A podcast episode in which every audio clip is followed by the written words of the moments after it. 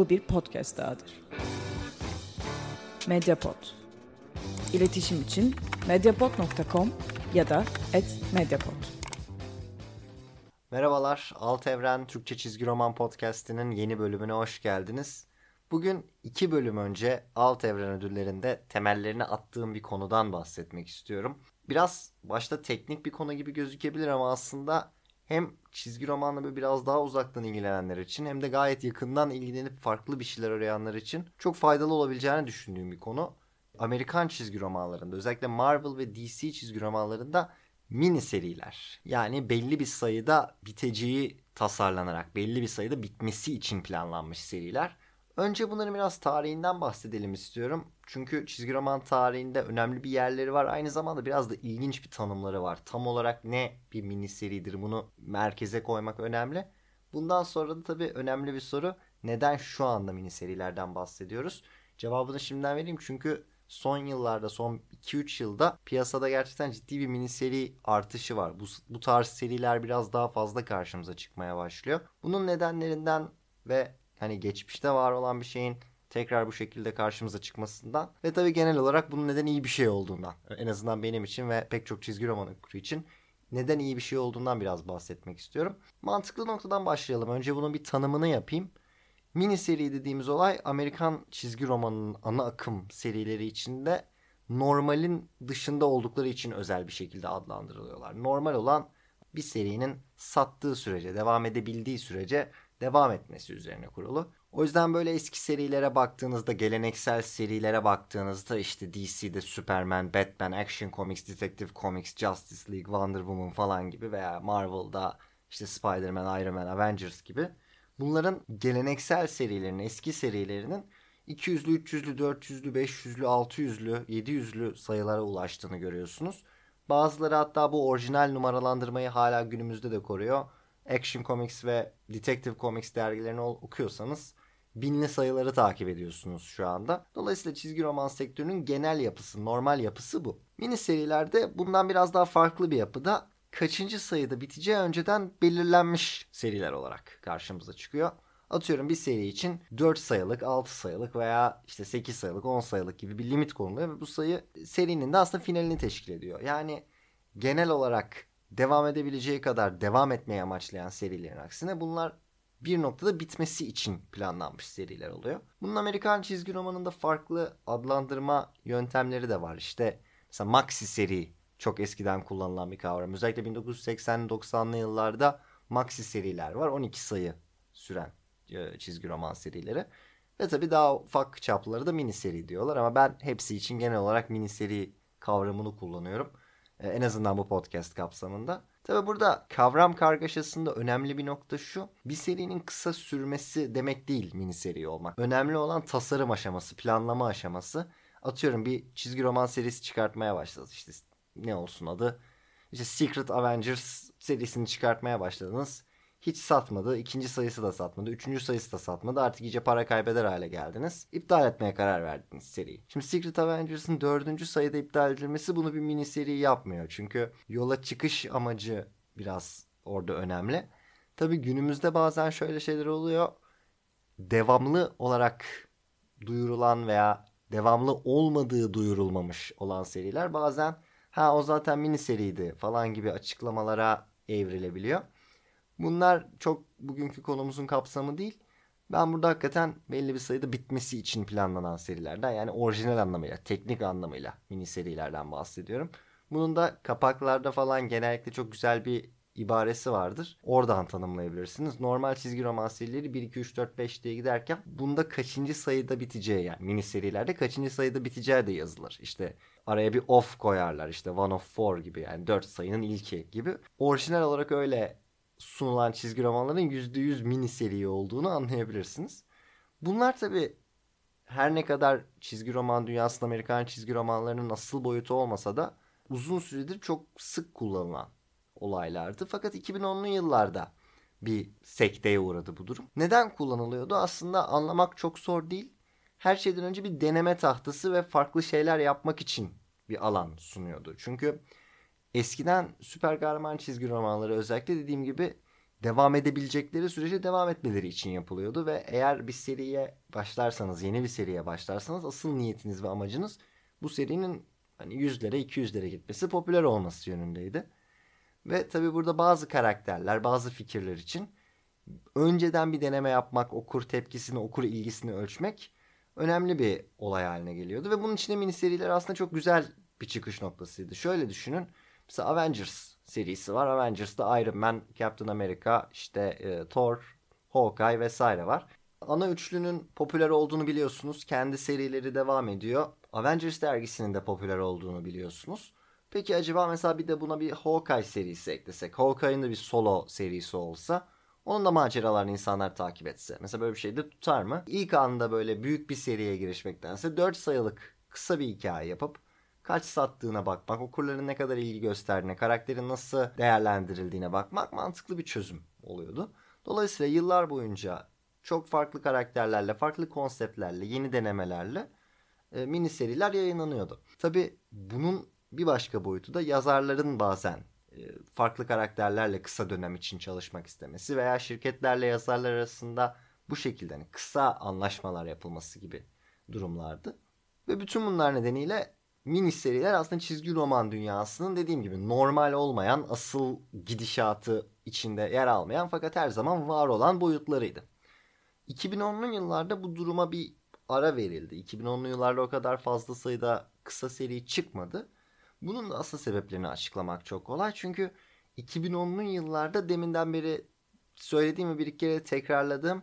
Bir seri varsa sonuna kadar sattığı sürece devam eder yapısı epey bir alt üst oldu. Özellikle New 52 ile başlayan e, süreçte hem DC hem de Marvel şunu gördü ki çizgi roman dünyasında hiçbir şey şirket çapında yapılacak bir sıfırlama hareketinden, şirket çapında bütün serilerin birinci sayıdan başlamasından daha fazla ses getirmiyor. Ve 2010'lu yılları düşünürseniz aslında bunu tekrar tekrar yaşandığını gördük. Belki New 52'da olduğu gibi bütün evrenin hani hikaye olarak da sıfırdan başlaması gibi bir durum olmadı ama işte Marvel Now gibi dönemlerde, All New, All Different Marvel gibi dönemlerde, e, New 52'nun kendisinde, Rebirth döneminde bütün seriler, şirket çapındaki bütün seriler iptal edildi ve daha sonra birinci sayılarından tekrar başlatıldı. Yani bir anlamda artık zaten serilerin kısa sürmesi yani yüzlere 200'lere gitmektense 20'li 30'lu sayılarda bitmesi daha normal bir durum haline geldi. Ki bu şirket çapında yaşanan büyük sıfırlanma, birden başlama dönemlerinin yanı sıra genel olarak serilerin sıfırdan başlatılması da bir yapıya dönüştü. Örnek vermek gerekirse son dönemden Thor serisini gösterebiliriz. Yani Marvel'da herhangi büyük çaplı bir değişiklik, büyük çaplı bir sıfırdan başlama vesaire olmadı ama Thor serisinde Jason Aaron'un yazarlık dönemi bittikten sonra onun bıraktığı yerden devam etmek yerine Marvel direkt birinci sayıdan başlamayı tercih etti. 2010'lu yılları geride bıraktık. 2020'lerden bahsediyoruz. 2020'lerde bu her iki durumda farklı şekillerde karşımıza çıkabiliyor. Örneğin Thor serisinde böyle bir şey tercih ettiler. Ee, DC Comics benzer bir şeyi Superman için tercih etmişti.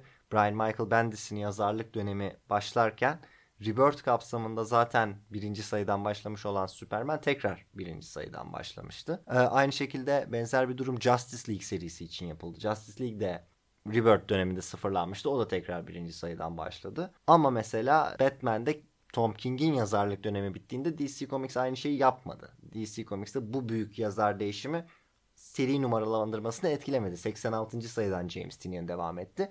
Burada tabii çok uzatabiliriz konuyu. Bu kendi içinde bir mesele. Ama mini serilerin 2010'lu yıllarda çok gündemde olmamasının temel sebebi zaten bütün serilerin artık biraz daha kısa ömürlü olmasıyla alakalıydı ve insanlar e, pek çok açıdan mesela bu deneme tahtası rolü için mini serilere ihtiyaç duymamaya başladı. Bütün o New 52'yu düşünün, Rebirth'ü düşünün, Marvel tarafındaki sıfırlamaları düşünün. Hepsinde mutlaka zaten böyle deneysel olarak tanımlanabilecek bir karakter vardı. Yani Allah Allah bunun serisini niye yapıyorlar ya falan diye düşüneceğiniz bir hatta birden fazla karakter vardı ve bunlar hani aslında kendi işlerinde başarılı olanlar da oldu aralarında. Ee, başarısız olanlar da oldu ama o mini serilerin üstlendiği okur tepkisini ölçme, dur bakalım buna ilgi var mı sorusuna cevap arama meselesi biraz daha farklı şeyler tarafından üstlenmiş olundu. Ve dolayısıyla 2010'larda mini seri açısından bir kıtlık yaşadık. Şimdi burada bahsettiğim tabii mini seriler biraz daha karakter ve yeni konsept odaklı mini seriler. Çünkü eğer benim bu dediğimi böyle matematiksel olarak ve teknik olarak incelemeye çalışırsanız aslında çok da doğru bir şey söylemediğimi görürsünüz. Çünkü 2010'lu yıllarda aslında mini seri tanımına uyan çok fazla seri vardı. Sadece bunlar bugün bahsettiğimiz anlamda mini seri değil, event hikayeleriydi. Yani 2010'lu yıllarda mini seri olarak ne vardı diye teknik açıdan düşündüğümüzde tabii ki event hikayeleri vardı. Ve tabii ki event hikayeleri teknik anlamda mini seriler olarak sunulan serilerdi. Fakat burada tabii dediğim gibi biraz daha farklı bir şeyden bahsediyoruz. Yani önemli olan serinin işte belli bir sayıda bitmesi tanım olarak önemli olan bu. Asıl bahsettiğimiz farklı karakterlerle, farklı konseptlerle yeni serilerin denendiği, yazarların hani böyle belli bir girişi, gelişmesi ve sonucu olan e, seriler ürettiği süreçler. Şimdi mini seri olmasına evet event hikayelerin hepsi mini seriydi. Ama 90'lardaki, 80'lerdeki, 70'lerdeki anlamla mini seri yapısından çok uzaktı. Onlar da 70'lerin 80'lerin crossover mantığını biraz daha büyüten olaylar olarak karşımıza çıktı. O yüzden e, sayı olarak veya teknik olarak bir araştırma yaparsanız ya kardeşim işte o kadar anlattın da bak bilmem kaç tane mini seri varmış 2010'larda yayınlanan diye bir grafik çizebilirsiniz. Burada biraz e, şeye güveniyorum. Yani mini seri tanımı başka, event tanımı artık özellikle 2010'lu yıllardan sonra bambaşka. O yüzden o ikisi birbirinden biraz ayrılan konseptler. Bu eskiden düşündüğümüz anlamıyla, eskiden bildiğimiz anlamıyla mini seriler 2010'lu yıllarda çok fazla karşımıza çıkmadı. Fakat şimdi tekrar karşımıza çıkmaya başlıyor. Bunun da sebepleri olabilir. Birincisi bu sıfırlama süreçleri okuyucuları zaten başladıkları günden beri yoran şeylerdi. Ve biraz daha son döneme baktığımızda duruldu gibi gözüküyor.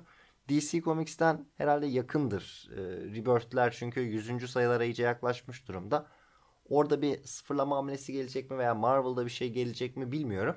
Ama bir süredir devam eden bir statüko olduğu için yavaş yavaş mini serilerde kendilerine tekrar yer bulmaya başladı. İkinci bir önemli nokta da tabii yazar ve çizerler biraz daha bu tarz şeyleri artık seviyor. Pek çok önemli yazar Marvel'da ve DC'de isimlerini duyurmuş olmalarına rağmen ve istemeleri durumunda burada çok daha rahat, çok daha istikrarlı serilerde çalışabilecek olmalarına rağmen farklı yayın evleriyle birlikte çalışmayı atıyorum Image Comics'te kendi hikayelerini yapmayı vesaire tercih ediyorlar. Ama sonuçta Marvel'ın DC'nin o süper kahraman dünyasından çok beslenerek yetişmiş insanlar bunların pek çoğu. Ve burada uğraşmak istedikleri, farklı hikayeler anlatmak istedikleri karakterler olması da çok muhtemel. Ve mini seriler yine bunun için de önemli bir olasılık sunuyor. Yani adam kendisini o düzenli işte son teslim tarihlerine e, hapsedeceği bir yapının içine girmiyor ama yine de sevdiği ve ilginç bulduğu bir karakterle ilgili bir hikaye anlatma fırsatı buluyor. Mesela birkaç tane örnek verebiliriz isim olarak da. Güzel bir örnek mesela Rick Remender olur. Rick Remender adını en çok herhalde Marvel'da X-Force serisiyle duyurmuş bir adam. Uzun süre Marvel'da yazarlık yapmış bir adam. Ama mesela günümüzde bu yapının içinde yer almıyor. Gidip Image Comics'te kendi serilerini yazıyor. Ve gerçekçi olarak baktığınızda aslında röportajlarını okuduğunuzda, fikirlerini dinlediğinizde vesaire adam Marvel'da yazmak veya DC'de yazmak istemiyor. Çünkü o dünyadan ziyade kendi dünyalarıyla ilgili hikayeler anlatmak istiyor.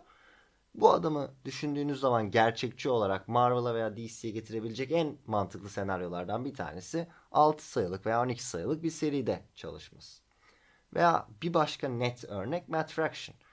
2012 ee, yılından itibaren özellikle Hawkeye serisiyle birlikte çok büyük sükse yapmış bir adam. Yazarlık kariyerini ayrı bir seviyeye taşımış bir adam. Ondan önce Iron Fist vesaire gibi başarılı başka seriler yazan hatta Marvel'da çok önemli bir konuma kadar yükselen bir adam. Ama baktığınız zaman yine o da son yıllarda daha çok kendi projeleriyle, Image Comics'teki projeleriyle uğraşıyor. İş tekrar süper kahraman çizgi romanları yazmaya, tekrar bu süper kahraman dünyasına dönmeye geldiğinde DC Comics'te çok enteresan bir mini seriyle e, Jimmy Olsen serisiyle geri geliyor. 12 sayılık bir sınırlı seriyle tamamen normal şartlarda hani kendisine ait bir serisi olmamasını bekleyeceğimiz bir karakterle hem DC Comics için ilginç hem okurlar için ilginç hem de Matt Fraction için ilginç bir yapı oluşturuluyor. Dolayısıyla yazarların da biraz bu yaklaşımı ile birlikte mini seriler daha da fazla e, ilgi çekici hale gelmiş oluyor. Bu bakımdan Tom King'i de mesela örnek olarak gösterebiliriz.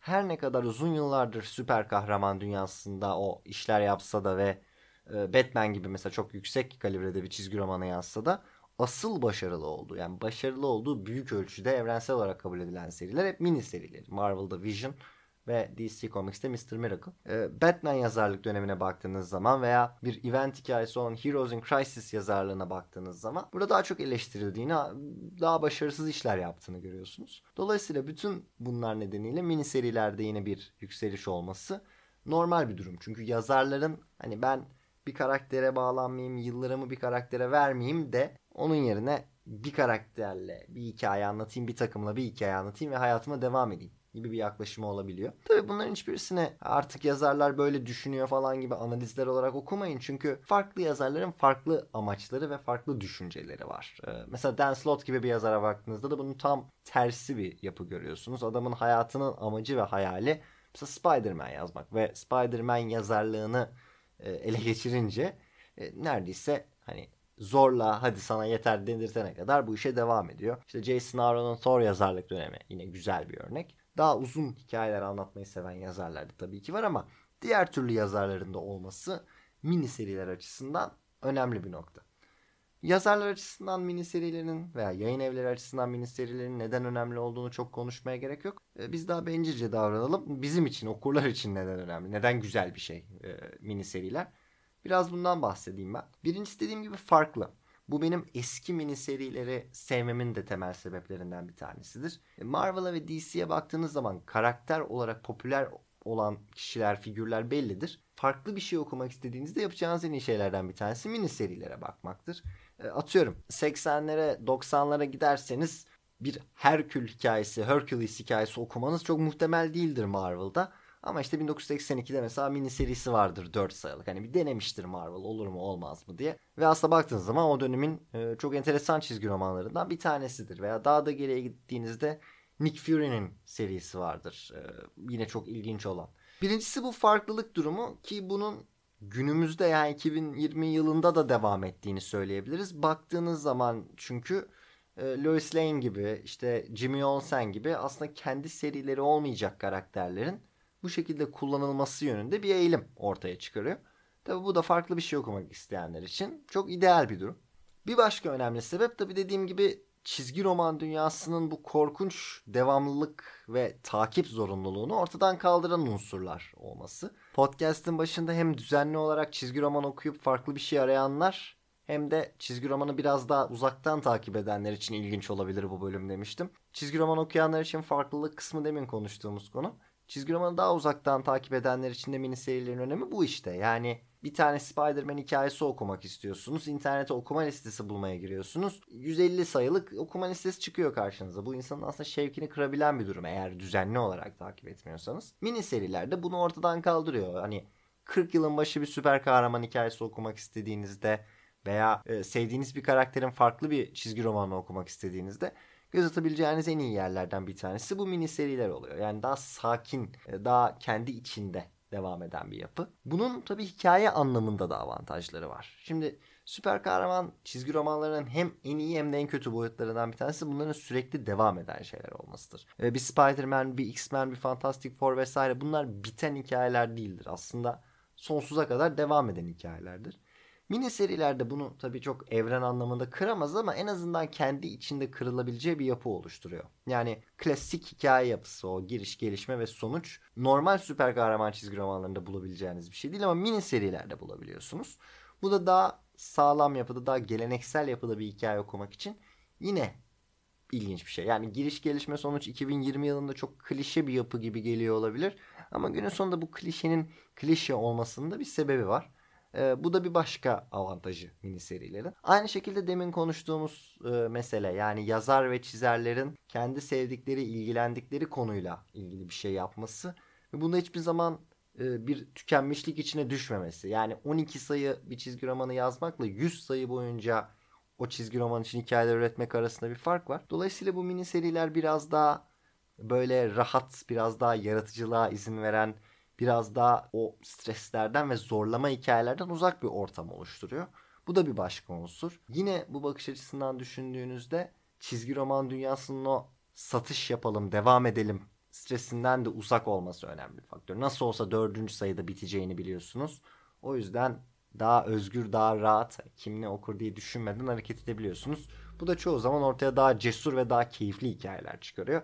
Bu da yine okurlar açısından mini serilerin bana göre bir avantajı daha. Burada 2020'li yıllardaki durumu değerlendirirken şundan da bahsetmek faydalı olabilir. Yine mini serilerin neden günümüzde önem kazandığı ile ilgili bir konuya da temas edebiliriz. Biliyorsunuz DC Comics'te bir Black Label girişimi var şu sıralarda ve Black Label etiketi altında çok farklı çizgi romanlar çıkıyor. Black Label DC Comics'in yetişkinlere yönelik daha kompleks, daha karmaşık, e, belki biraz daha şiddetli hikayeleri sunduğu bir etiket. Tabi DC ve Marvel gibi çizgi roman şirketleri çocukların da okuyabileceği çizgi romanlar üretme imajından çok fazla uzaklaşamıyorlar. Ama bu tarz etiketler sayesinde aslında çok ilginç hikayeler de yayınlayabiliyorlar.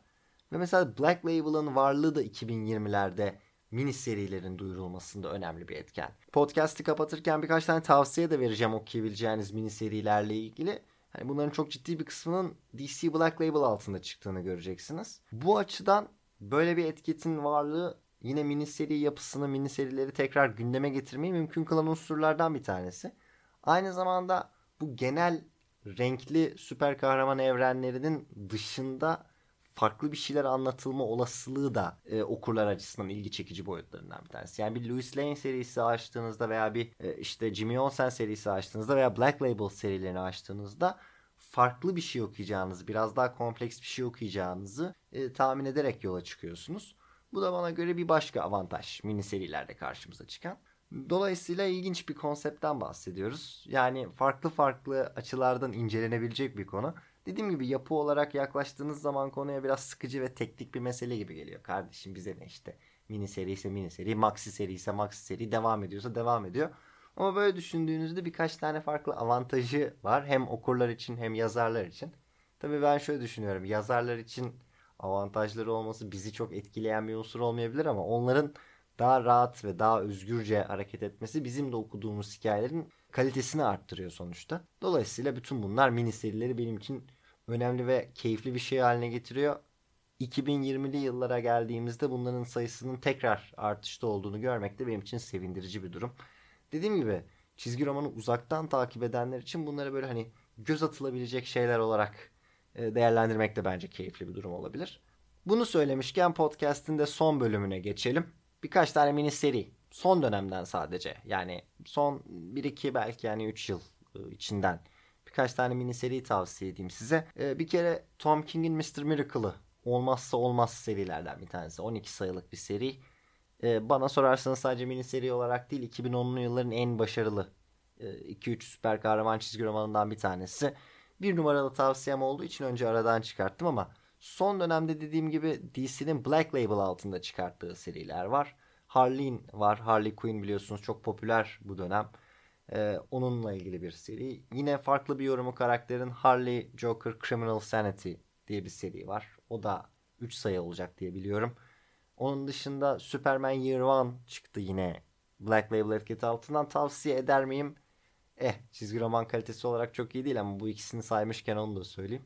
Onun dışında Jeff Lemire'ın yazdığı Killer Smile iyi bir mini seri örneği olabilir. Yine Black Label altında bir çizgi roman o da. Jeff Lemire da aslında demin bahsettiğimiz yazar konseptine uyabilecek birisi. Özellikle Black Hammer evreninin çok büyük başarı elde etmesiyle biraz daha kendi işlerine yönelip hani Marvel ve DC ile daha kısa çizgi romanlar yapabilecek birisi.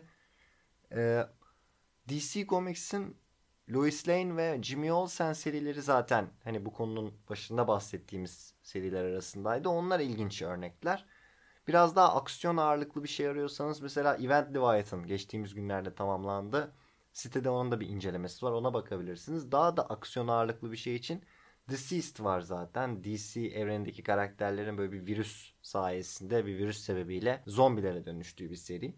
E, DC tarafında böyle birkaç tane daha var. Gerçekten mini seri açısında önemli işler özellikle Black Label etiketi altında çok görebilirsiniz. Marvel tarafında da var. Son dönemin şöyle başlayayım. DC Comics için en çok tavsiye edeceğim seriyle başladım. Marvel'da da aynısını yapayım. Silver Surfer Black var mesela bir mini seri olarak. Ee, Donny Cates'in yazdığı bir çizgi roman. Donny Cates son dönemin popüler yazarlarından bir tanesi. Marvel için çok popüler bir karakter haline gelen Cosmic Ghost Rider biliyorsunuz yarattı. Ee, Cosmic Ghost Rider'ın da ortaya çıkışı yani ortaya çıkışı Thanos serisinde ama kendi serilerinde ortaya çıkışı bir mini seriden. Ee, Cosmic Ghost Rider serisi de buna bir örnek olabilir. Onun dışında Jason Aaron'un biliyorsunuz Thor yazarlık dönemi sona erdi.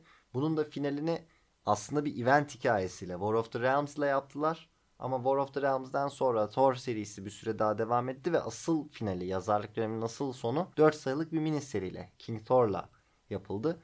Bu bir başka örnek olabilir. Bunun dışında bu podcast'i biliyorsunuz Alt Evren ödüllerini yaparken planladım. Alt Evren ödülleri bölümünden çıkıp sizlere ulaşan bir podcast bu. Alt Evren ödüllerinde yılın en iyi mini serisi ödülünü ilk kez 2019 yazısında verdik, seçtik. Ee, çok matah bir şeymiş gibi. Burada da bütün bu mini seriler arasında Spider-Man Life Story, Chip Starsky'nin yazdığı seri ön plana çıktı. O da tabii Marvel'da bence çok önemli bir çizgi roman, başarılı bir çizgi roman. Onu da önerebilirim bir mini seri olarak. Hatta e, Silver Surfer Black ile birlikte en çok önereceğim o olabilir. E, zaten dediğim gibi hani ödül de bunlar arasında daha çok gidip gelen bir yapıdaydı. E, tabi burada adını söylediğim bir sürü seri olabilir. Spider-Man Life Story konseptine benzer bir konsept olarak yine History of the Marvel Universe 6 sayılık önemli bir mini seri.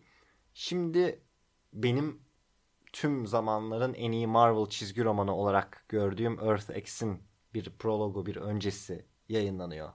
Ee, Marvel's X diye. O da 4 sayılık bir mini seri olacak. O da bir başka mini seri olarak öne e, çıkarılabilir.